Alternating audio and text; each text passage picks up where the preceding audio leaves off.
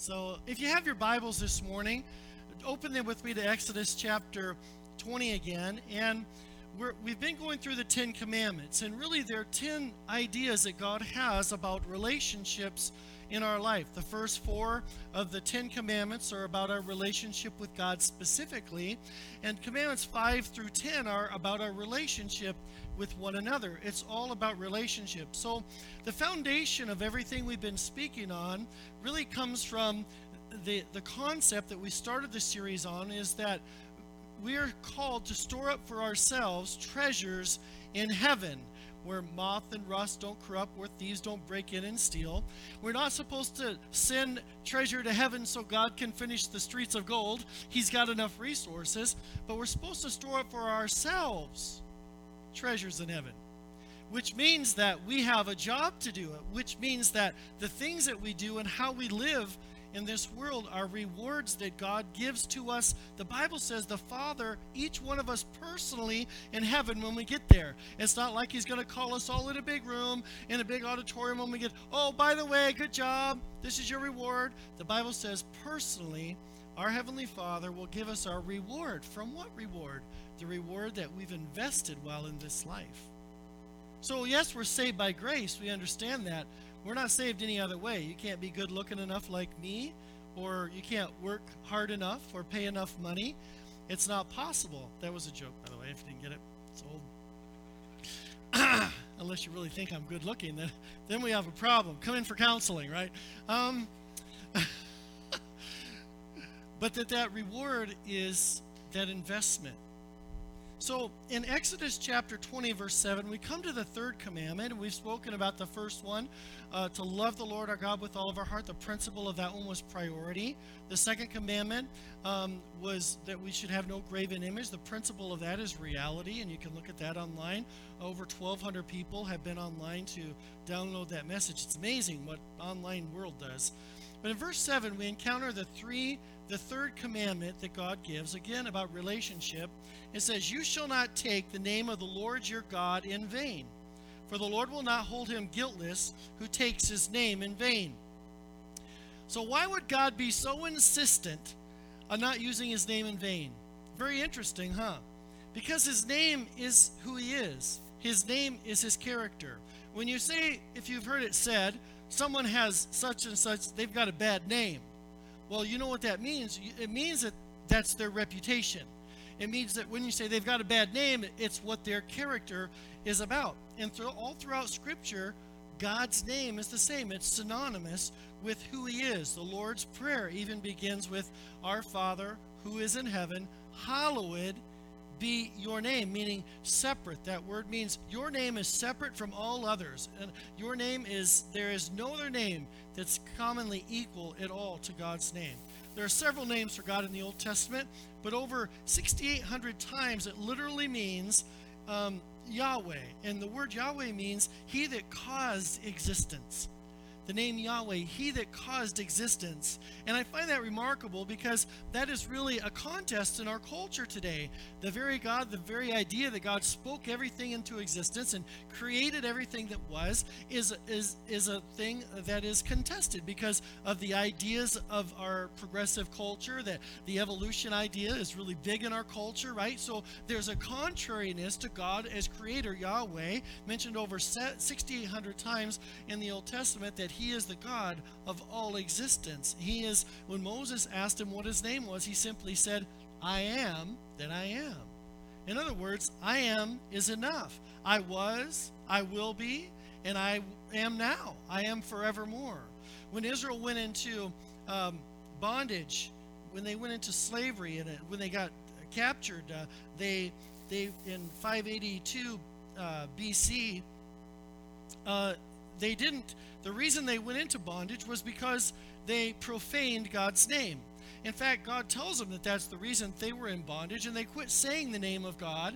I don't know if you know this, but uh, they quit saying Yahweh. They quit saying the word uh, because they were afraid they were going to profane his name again. But here's the kicker. It wasn't even about them saying the name. It was because they were live. It was, they professed to be God's people, and yet they lived contrary to the way God wanted them to live.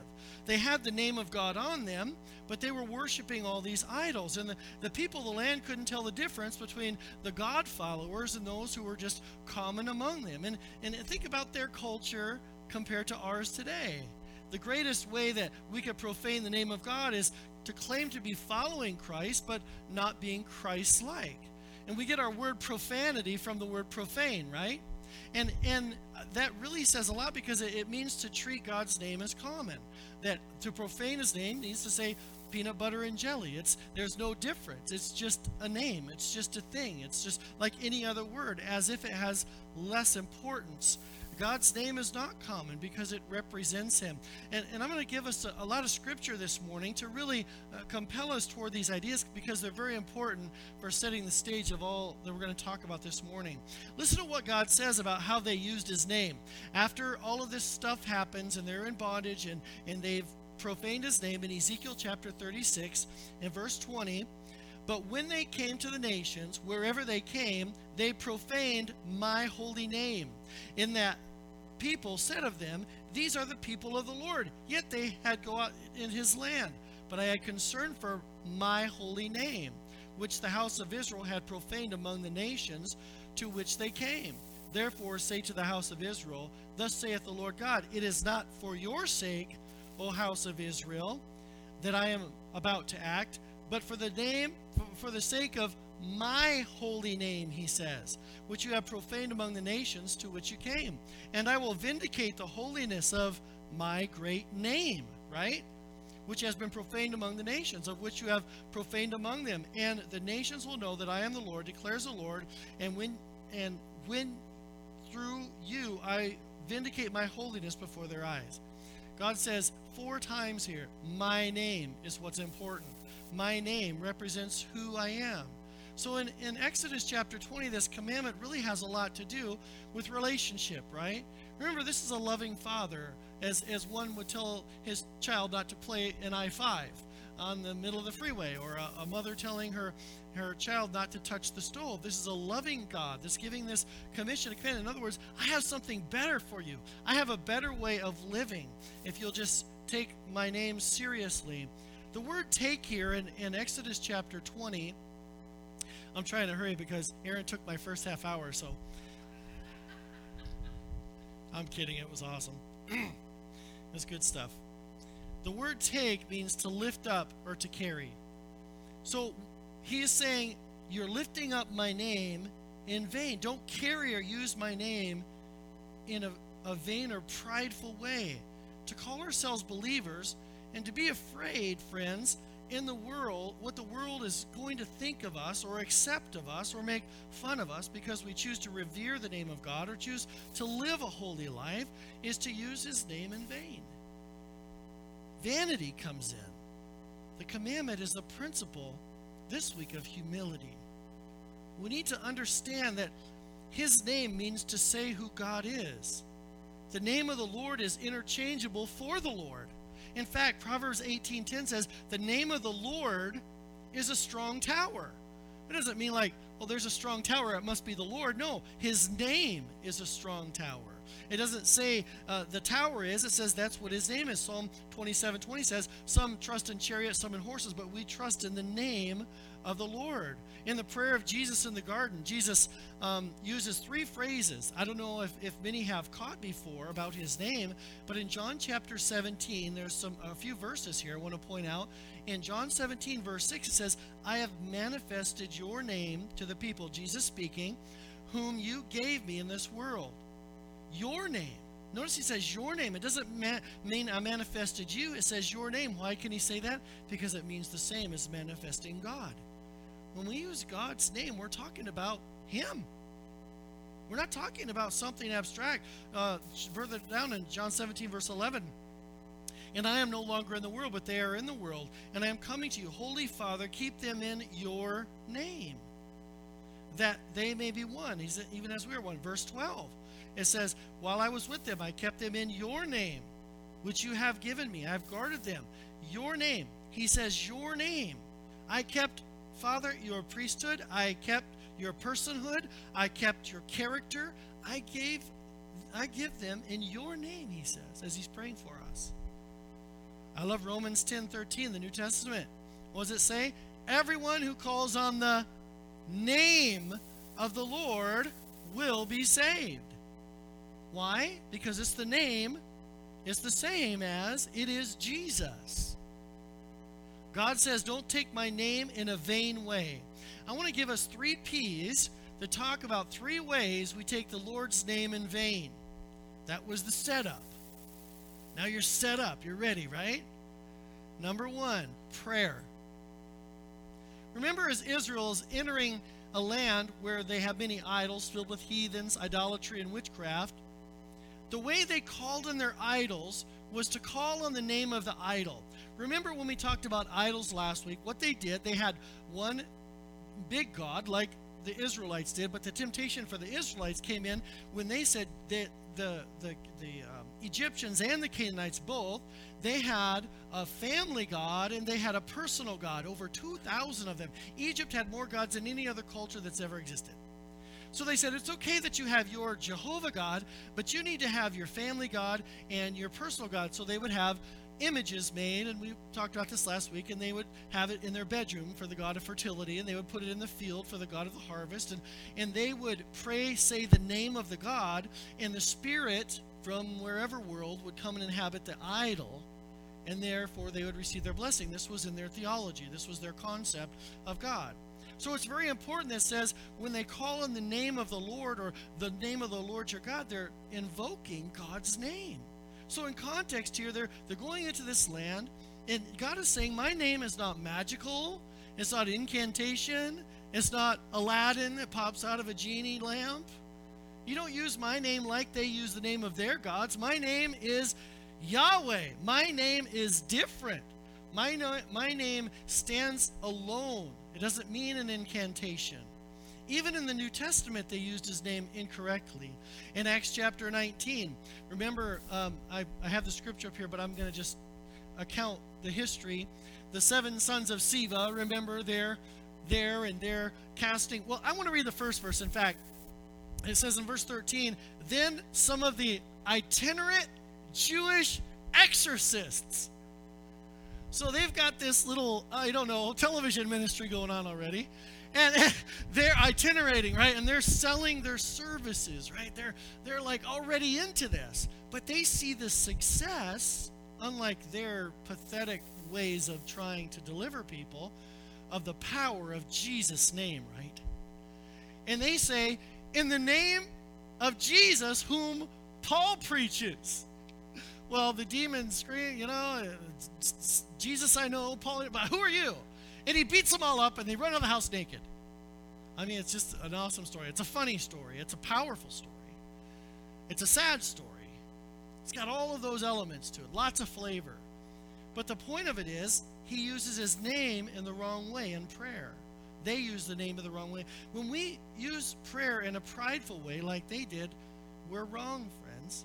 They used his name for selfish ambition. James four three, James addresses this. He says, you ask and don't receive, but you ask amiss, that you may spend it on your pleasures. Now, the word amiss here is really powerful because it literally means sick and miserable. In other words, if you pray amiss and you get what I just, I just give you whatever you want, you're going to be sick and miserable because I got something better for you. I got something better for you than even what you think you want. How many times do we do that? We come to God and we think, God, if I only had this and this and this, if only A, B, and C would fall into place, then I'll be happy. Come on now, I'm guilty. Anyone else here? You're all liars. Right? Sometimes we pray that way and we say, God, you know, if it just, if it just, if it just, if you would just. And he says, don't pray that way. That's why we pray in God's will. You know, Jesus, in your will, in your way, have your way. And we don't use his name when we pray this way. We we say, in Jesus' name, Lord, according to your will, in Jesus' name. That's why the word of God is so important, because we have a lot of his will in there, don't we? John sixteen twenty-four, Jesus says, here's another way you haven't prayed correctly. Until now, you have asked nothing in my name. powerful. Ask and you'll receive. Your joy may be full. Until now, he says, you've asked nothing, not by my will, but by God's will. Lord, your will be done. I've been prompted at times to pray, uh, and I've written me to pray it. Maybe I'll, I'll, I'll think, well, I got to pray this in Jesus' name, but I don't, because I think I'm giving God an out, right? I mean, I know that's silly, but there's power in that name to me. I don't want to just throw it around like it's it's worthless, or that just because I want something or I think something should work out that way doesn't mean that I just totally embraces the principle of the commandment of humility, doesn't it? When we pray, we're, we're supposed to be submissive first to God's will. God, according to your word, according to your will. Now, I believe in praying those promises, amen? Scripture says his will is perfect. His will is true. His will is a guiding voice. His will is good. His will is certain. His, wor- his will is trustworthy. That's why as we as believers can pray according to God's will, and we can pray in Jesus' name. We give God our lives in prayer, and we trust him with the results. That's praying according to God's will. That's prayer with humility. Another P that we use sometimes, a word that starts with P that we can use out of the wrong way, um, a misuse of God's name, is in prophecy. We learn in Jeremiah twenty-three twenty-five, he says, I have heard what the prophets have said who prophesy lies in my name. Quote, I have dreamed, I have dreamed. Verse twenty-six, how long shall there be lies in the heart of the prophets who prophesy lies and who prophesy deceit in their own heart? Ezekiel twenty-two twenty-eight confronts them further. And her prophets have smeared whitewash for them, seeing false visions and divining lies for them, saying, thus saith the Lord, when the Lord has not spoken. We have this today. We have a lot of people that share their ideas and opinions, or thus saith the Lord type of people. When this happens, they're using God's name in vain. The second part of the commandment of, of verse seven of Exodus twenty is very powerful, powerful because it says God will not hold him guiltless. God will not hold him guiltless who uses his name in vain. That's a heavy word, isn't it? An Old Testament command, but the spirit of the principle in the New under grace. We understand this, that God's name is significant. That even though we're not bound to the law, we understand the commandment is rich and God's word, the Bible says, will be in eternity. If we can't love it now, what makes us think we're going to love it then? Jeremiah fourteen, verse thirteen. And then I said, "Oh Lord, behold, the prophets say to them, you shall not see the sword, you shall not have famine, but I will give you assured peace in this place. Send in your ten dollar donation and God will bless you." To my ministry, we are plate. One time I was watching this thing on T V, and they were the, these guys were selling holy water, and it was probably from the tap, you know, maybe it was filtered, I don't know, but nonetheless, they put it in a bottle and they're selling for your donation. Get some of this holy water, and you'll be. Send in your thousand dollars today. Put right out your check right now. It was already. This is nothing new. Verse fifteen, therefore, thus saith the Lord concerning the prophets who prophesy in my name, although I did not send them, and say, sword and famine shall not come on the land. By sword and famine, those prophets shall be consumed. Powerful, right? In our society, we have so undervalued the name of God. We need to remember that how holy that God's name is, and, and lift it up and hold it high. Over the years, I've had several of experiences in church and ministry. I grew up in this thing, right? And and in ministry, people have had a prophecy, or they've had a word, or or you know, they have a thing, and, and something in my spirit just, I just don't think that's right. And especially when they come and it, it really doesn't line up with God's word, or somebody says something that's, and in our church, in our gatherings, and during worship time, we've had times where there's been words, utterances, or tongues and interpretation. We still believe that the gifts of the Spirit should work in operation in the church. Come on, amen. Don't be lazy with me now. The point of it is that God was trying to get them to understand, and he's trying to get us to understand, that when we say, thus saith the Lord, we're saying that God said this. That's a powerful presumption. There's a famous T V preacher and his wife were on, I won't mention the name, they're flying in their private jet. and um, he was being interviewed, she was, and she said, we saw that storm a-coming, and we saw it, and we just proclaimed it, and we prophesied to that storm, get out of here in Jesus' name. That's what she said. And I thought, my goodness, are we now to the place where we're bossing everything around as if it's our will, our whim, or God's at our whim? God is not at our whim. We need to be careful how we use God's name around to qualify something that's not qualified by his word. The command says that the Lord will not let him go unpunished. Wow. The commandment's a principle of humility. God's word is first. My opinions are not. I surrender my selfish words and submit to God's word. Thirdly, the last word that starts with P is proclamation. And this is where I'm really going to start getting in trouble. In other words, speaking the name of the Lord in the wrong way. Leviticus nineteen and verse twelve qualifies this further. It says, you shall not swear by my name falsely, and so profane the name of your God. I am the Lord. Not swear, it says, nor profane, not to, to pledge. In other words, not to say, I swear to God and hope to die. He says, don't do that.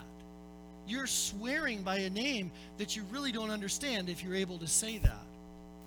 In verse uh, Leviticus, further down a couple chapters, in twenty-one verse six, he says even further, they shall be holy to their God, those set apart to do the service of the Lord, in the priestly line, and not profane the name of their God, for they have they offer the Lord's food offerings, the bread of God, therefore they shall be holy.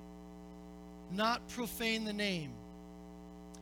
Now our society has so undermined and cheapened the name of God.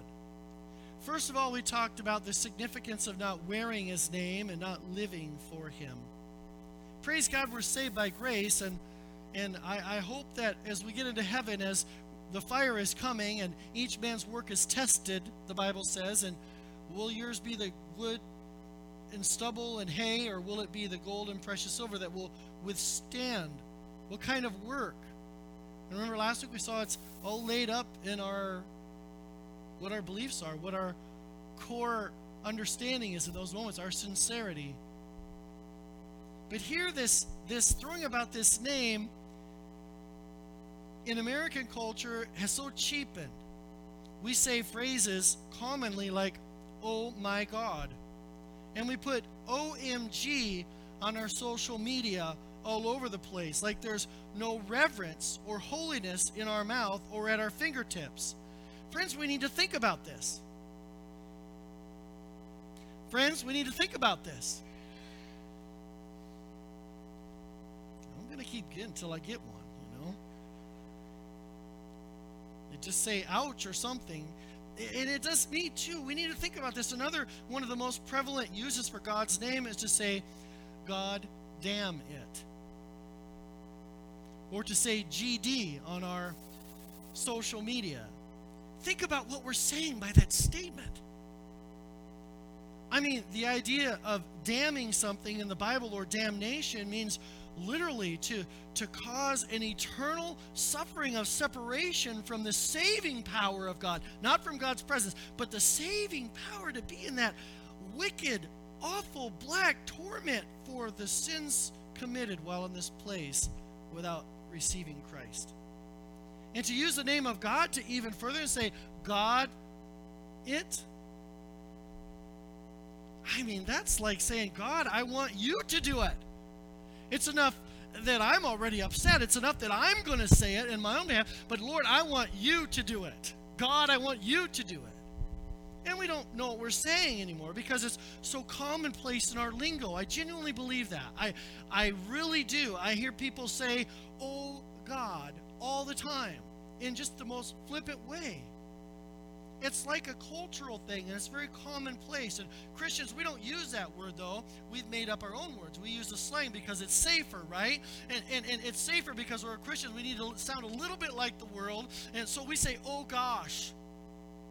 Now, I was raised to know that it means the same thing as, oh, God. I really was. And in fact, when you look it up, if you go online, the Webster's, you'll find this definition as well. It says, "Gosh means to express surprise or give emphasis, quote, used as a euphemism for God." When you say that, you're just emphasizing the same thing. You say, well, I don't really mean that from my heart. It doesn't matter. It's identifying the name of God with that situation in a slang way. See, I told you it wouldn't get very nice in the room. It's already cold up here. We need to turn that new H V A C system up a little bit. I'm feeling a, I'm feeling a little drafty up here. We can't even get started with Jesus. I do believe, friend, for the believer to hear the name of Jesus in a vain way should be worse than hearing the F-bomb dropped or any other word. We should cringe. It should make our spirit revolt. We should be sickened because that name to us means something. And the curiousness of it in culture is Jesus's name, right?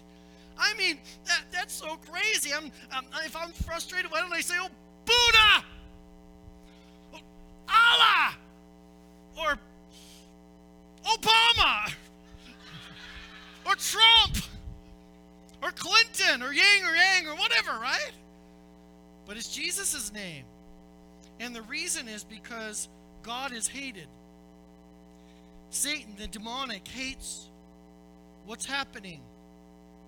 When we use it in a loving way, in a forgiveness way, in a prayerful way, in a, and as, as a, a person who loves God and expressing worship to him, the demonic hates that because it's the power that stops him from accusing us.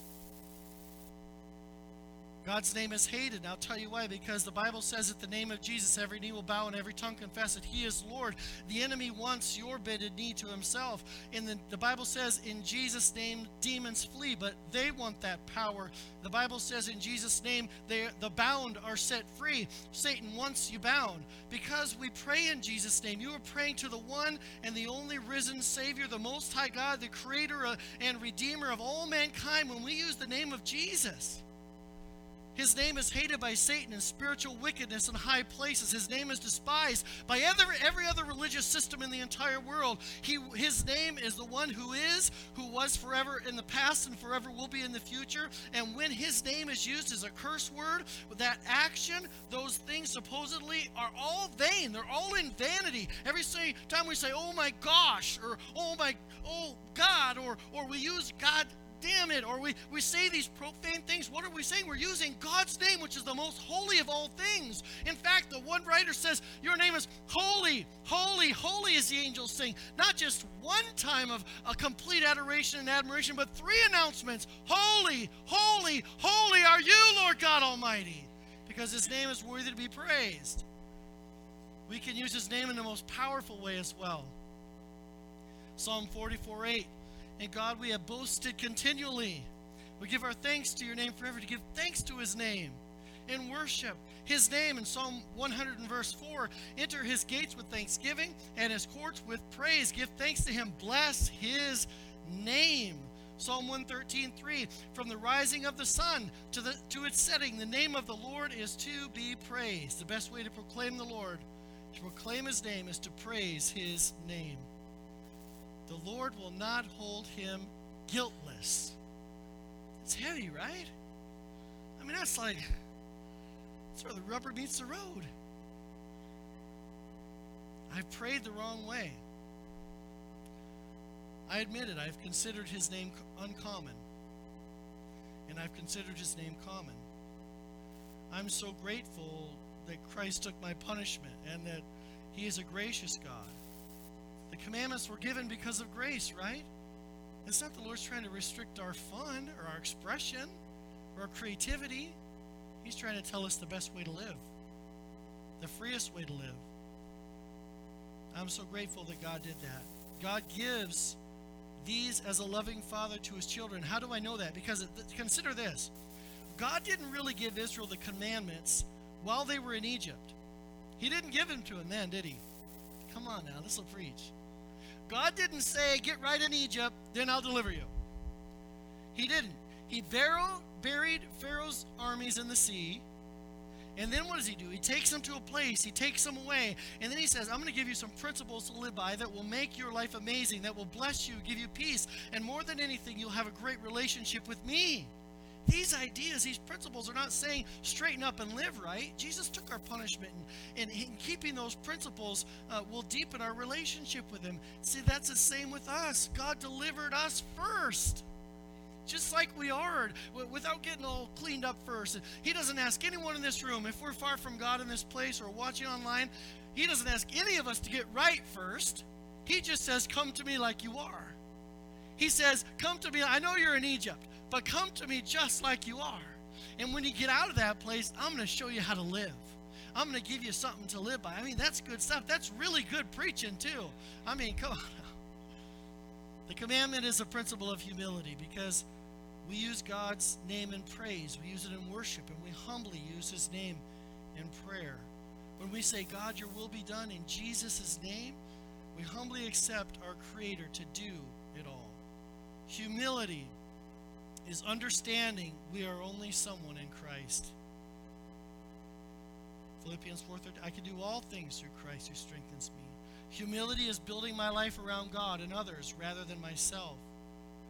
First Peter five five, clothe yourself with humility. Humble yourself under God's mighty hand that he will lift you up in due time. And thirdly, humility realizes that alone we're nothing. We're totally dependent on God.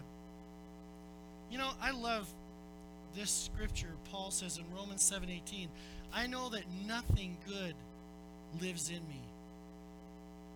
Nothing good lives in me. That's quite a statement, right? That's an acknowledgement that, hey, I don't cut the mustard. I like um, Hudson Taylor. I think it's a quote in your outline. All God's giants have been weak men who did great things for God because they reckoned on God being with them. Here's the point. Matthew twelve, the Bible says, a good man brings the good things stored up in him. An evil man brings out the evil stored up in him. But I tell you that everyone will have to give an account on the day of judgment for every empty word they have spoken. It doesn't say just the believer. It doesn't say just the non-believer. Everyone. In chapter fifteen, Jesus says, it's not what, in Matthew fifteen, it's not what goes into a man that makes him bad. He's talking about eating food, but principally he turns it around. He says, by your words and what you say. Years ago, I used to make this statement a lot. If you want to know what your heart's like, listen to your, what your mouth says all week. It's exactly right, right? That's what Jesus is saying. Now, I understand that nothing good lives in me, and that there are a lot of things that come along in life. When I get frustrated, I can say, help me, Lord. That's easy to say, right? I can just say that word. That's a good word. Help me, Lord. I mean, everybody can say that, right? Or I could say, as Christians would say, gosh darn it. Yeah, I have a choice. Right? And I can just say whatever I want to say there. Put it right there. When I get angry, I can say, oh, God bless you. Even though I don't want to. And see, that's the great thing about words. I have a choice in how I'm going to use them. Or I could drop an F-bomb. Or fudgesicle, as Christians would say. I have a choice. I'm just going to put that right in there. If I can get it to go in there. I'm amazed about something. I can say, wow, did you see what great thing God did? That's absolutely incredible. I could use my words. Or when I see something, like is often said in our culture, I could say, Jesus, in a profane way. And we hear it all the time, don't we?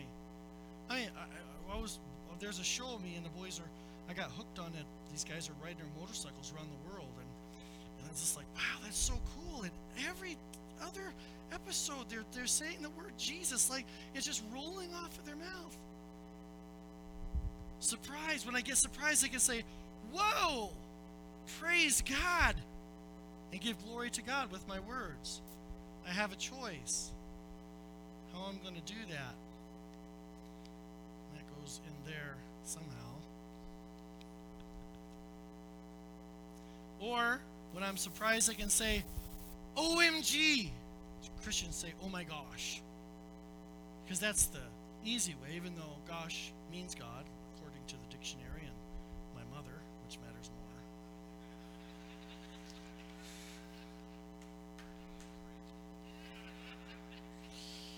When I get disgusted, ew, gross. God made all things for my good, especially when I am disgusted. Have you ever been around a campfire in uh, deep into uh, Bolivia or Cuba, Roy? We have to go out to the Italian restaurant every night because the food and everywhere else is gross. Or if I'm disgusted, I could say, Jesus Christ. I can hear it so profane. Of course, for Christians, it's Jiminy Christmas because my mom told me it means the same, so there we go again. The powerful thing about our words, though, is that just like these crazy balloons, um, just like these crazy balloons, what something happens, the crazy, the craziness in life begins to happen, and pressure comes.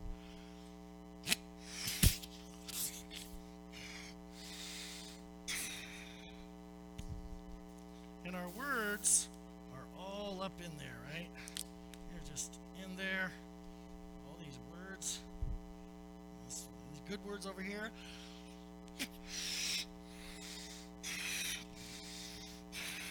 I knew you thought I was full of hot air. This just proves it. See there? So, we have these words, and God allows this pressure. The Bible says that He does. It rains on the just and the unjust alike. And and we have a choice, really, because what happens is not only do we have the pressure, but God sends someone along our way that tests it. And our words fall out. But if we've been putting in different kind of stuff, come on now, this is pretty good, right? And we're tested, something else comes out. The pressure will build, right? I mean, picture yourself, you're human. That guy's going to cut you off in traffic. You're already late for something. Jesse and I were building a fence a dance the other day, and, and I kept running back to the store. I, I made this list. I, I if I have to go to the store one more time, I'm going to scream. I was so frustrated. Frustrations will come, won't they? Come on, this is something to pray about. Come on, worship team, come back. We have two options. The stuff that we let build up. Are we going to profane God's name? Are we going to begin to stand up in culture? You know, something we looked at and we're continuing on on Wednesday night is the idea of um, integrity with, with um, real character, how that when people are around us that are in the world, have you often noticed if you're working somewhere, they begin to apologize for the curse words they're using. Oh, I'm sorry I let that come out. I'm sorry. And and I find it everywhere that I go and say, I know, I, I'm just a guy. Treat me like it, but it's still.